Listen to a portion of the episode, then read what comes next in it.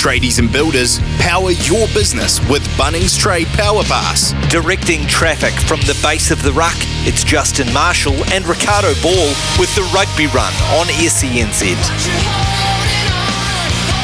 This is the Bunnings Trade Rugby Run just gone at two o'clock. Power your business with Bunnings Trade Power Pass. And joining us uh, from the other side of the ditch is a man who is big on quality control, particularly when it comes to IPAs. And Marshall, I hear, uh, hear he's hearing your way, uh, heading your way as well shortly. Uh, Matt Burke joins us. G'day, mate. How are you?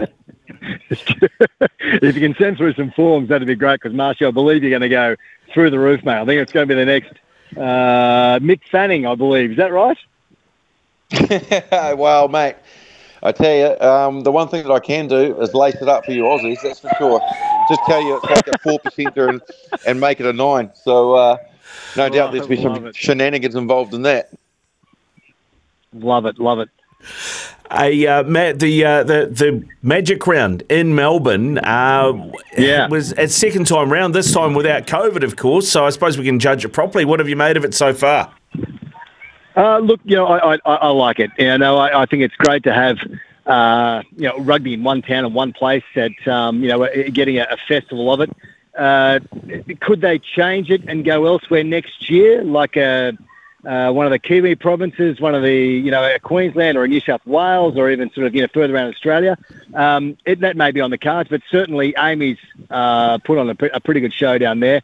I, I, would still love to see some more um, some more support there. But look, at the moment, um, I, I, don't I don't mind it. I think it's a it's a good concept. It's something uh, a little bit innovative, and uh, and all of a sudden you've got um, you know lots of footy to watch over a festival of weekends.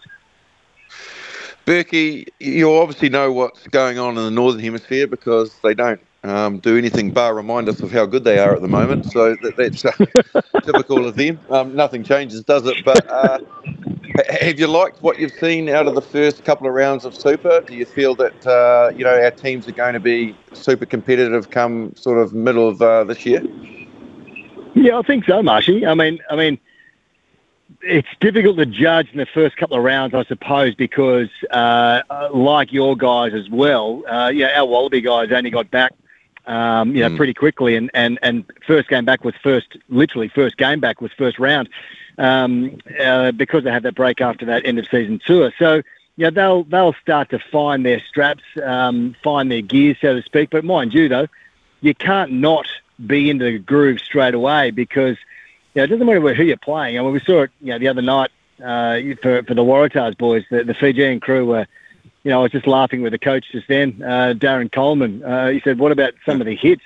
I said that that hit uh, that Tane took for for Jorgo down the left hand side there, little Max Jorgensen, you just know you're going to get cut in half to set up the other bloke. Um, but that went all through the, the, the game, and, and, and I've noticed there's been a maybe a lift in intensity in that space as well, uh, Marshy. Uh, you know, something watching a couple of the Crusaders games early. Um, Chiefs were on fire that first week.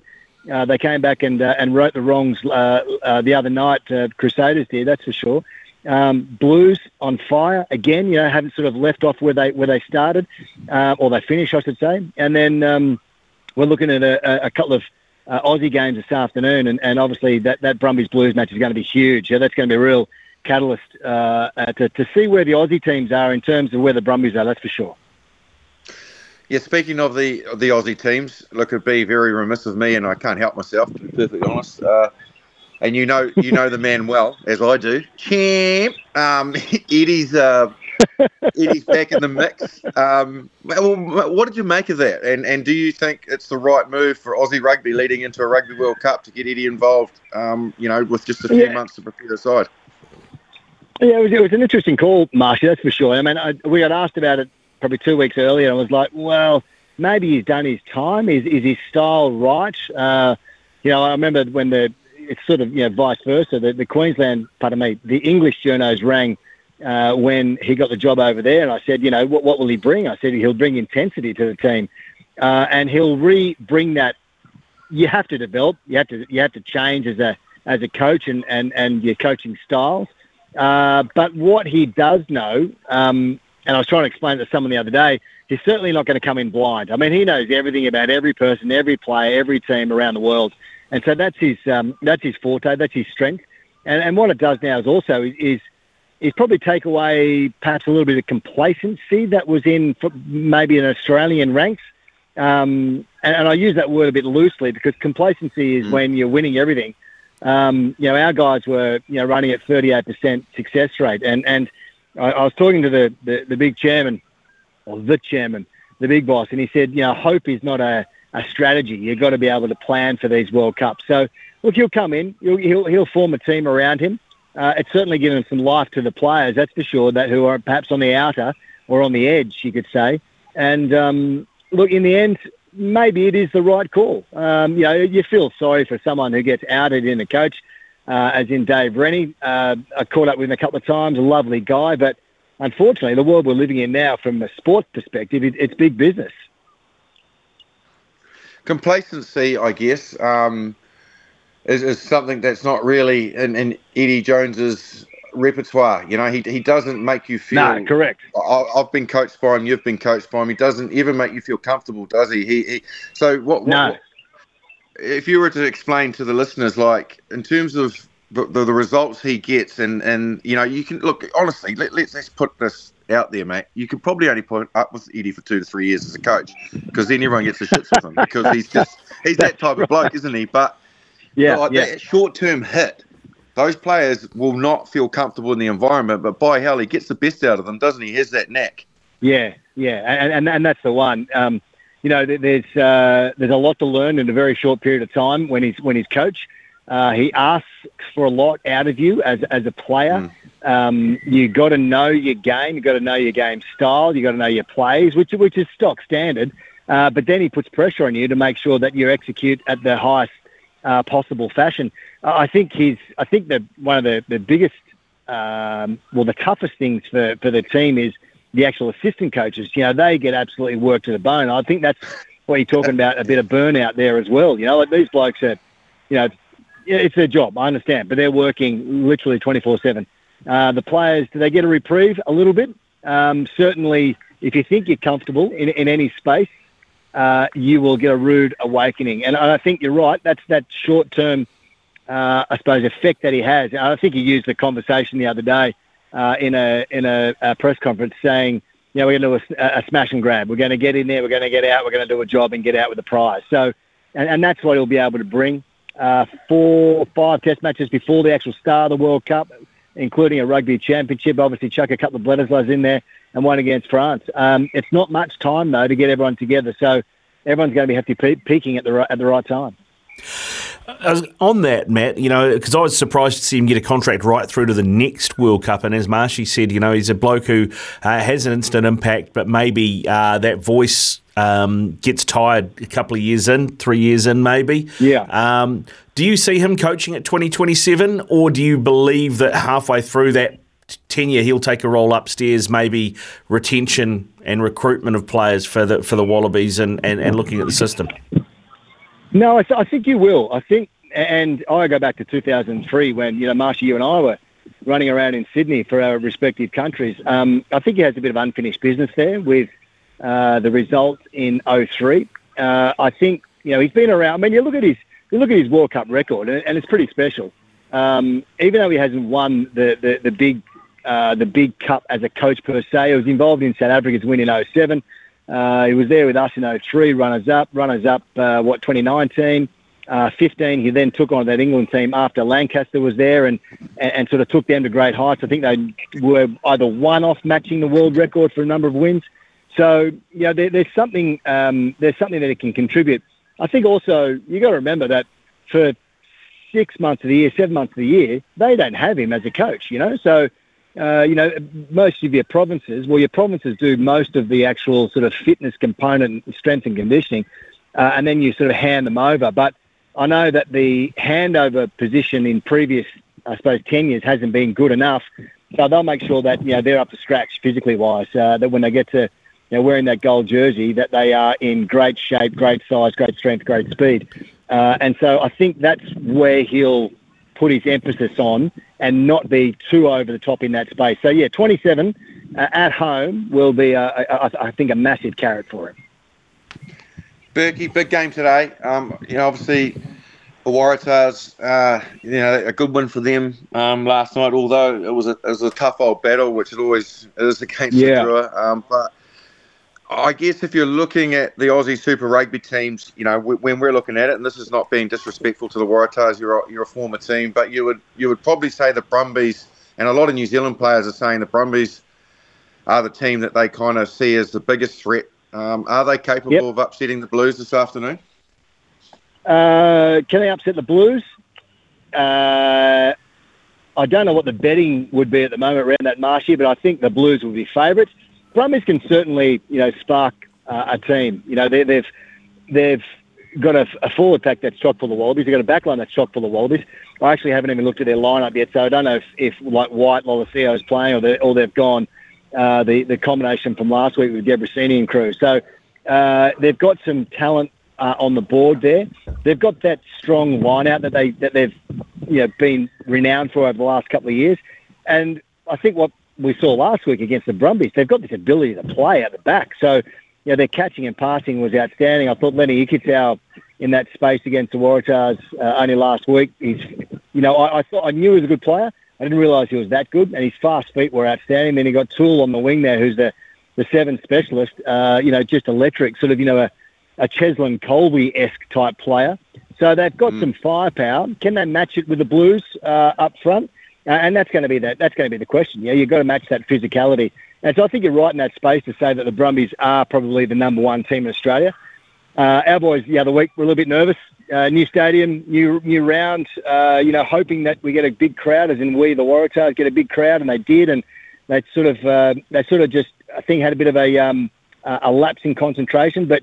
You're right, though. I think that the looking at the broader scheme of things from an Australian perspective, the Brumbies should be the ones that would finish highest on the ladder. I think from Australian profits uh, perspective. Yeah, all right. Uh, uh, just having a look at that uh, Brumbies team. Uh, Jack Debreczeni's been named in the 10 again, ahead of Lolesio. There you go. Um, Yeah. Okay. Yeah. yeah, Right. I mean, that surprised me last week. What do you think that means from a Stephen Larkham sort of point of view? I mean, I know he's coached in Munster for the last three years, but he we all think of him as a flair player, and the Brumbies have played a bit of a grinding type of style the last few years. I wondered if we were Yeah. going to see more flair. Do you, do you see that being brought in? Yeah, well, last week they, they did uh, absolutely. They, they threw it behind uh, a couple of players, as I said. Um, you know, they, they had some uh, fast feet to get out in the width there, and they scored some good tries by by good ball movement. But again, it comes to up front. It comes to know, dominating up front allows you to play. And and you know, I look at that. I look at that situation with Debreczeni at, at, at ten there, and he's a bigger body than Lolesio. Um, so maybe that's a that's a, a factor in saying you know there's going to be some people running down that channel. We've got to be able to, to knock it off. Uh, I know he uh, in that last game against Wales on the tour last year when I think Wales were up about sort of you know 31-14 I think, and they came back. Rennie put him on the bench uh, and said, "You're my finisher. Uh, you're my ace up the sleeve." So maybe uh, Larkham is sort of you know looking at that same thing as well to say, "Hey, you're my finisher. You can come on. You can control the game when a little bit of fatigue sets in, and you can sort of go, uh, uh, direct and control the, the game from there." So. Um, that's all well and good, but Marshy, as you know, you want to start a game. You know, you want to set the tone, and you want to be up front there and and uh, and be that person that wears number ten jersey, not the, not the bloke that wears number twenty two. So um, it's a it, it may be a bit of an ego hit for him, but if he can understand his place and his role in that team, uh, it might be a, a beneficial move for the Brumbies.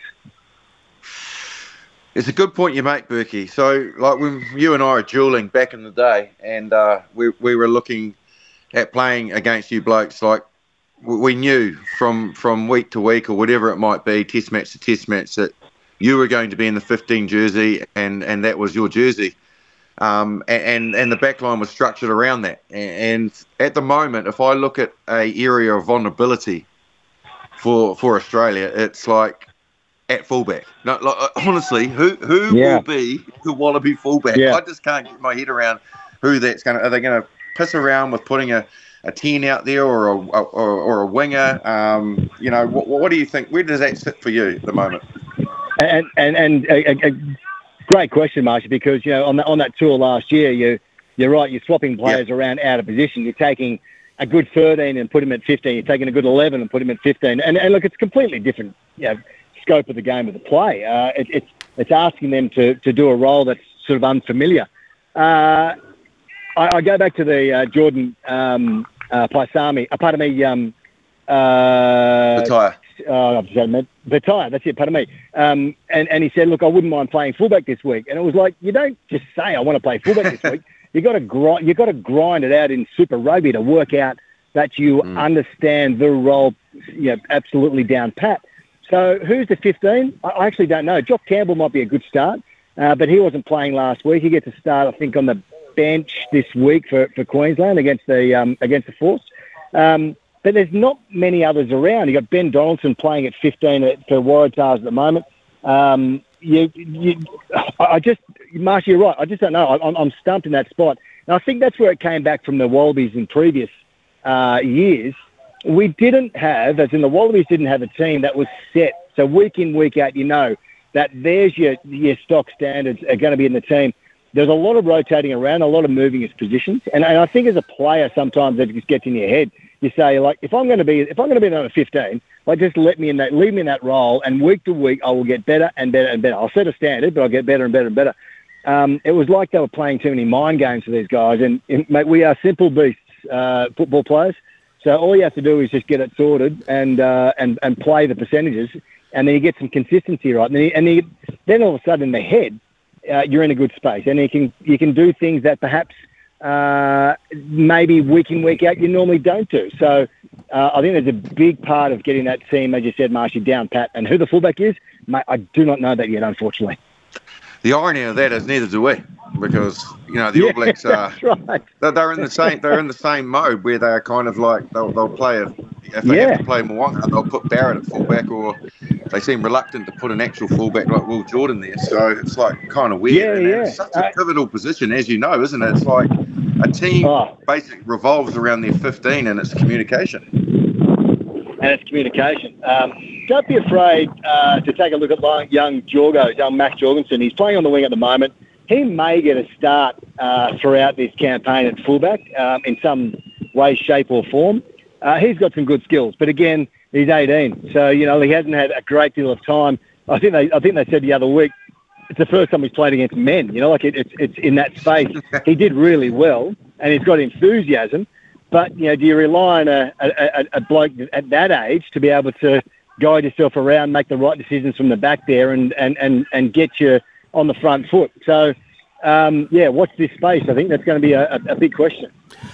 And just quickly, mate, uh, just to let the listeners know, what are you up to today over there? You um, you were always one of the innovators uh, for budgie smugglers and going for a run along the beach. Are you, you up to that this afternoon? Or? I've, I've done that this morning, Marsha. You should know that already, mate. Uh, you know, the, the, the, TV puts on 10 pounds, mate, so I've got to try and keep the weight off. That's the uh, that's the good part about it. Mate, I'm watching uh, children play at the moment. We're playing touch footy at the moment. It's the finals uh, at, uh, at Sydney, so we're not far from the airport. You may have heard a couple of planes go past. And yeah. um, uh, touch footy season is about to finish, and then we're going to kick off rugby next week. So bring the mouth guards out, ready to play. Good stuff, Matt. Thanks very much for your time, my friend. We'll let you go uh, and, and, and finish watching the kids' big final game at the touch footy. I really appreciate your time, bro. Go well and uh, enjoy the games this afternoon. Uh, trust you get a seat.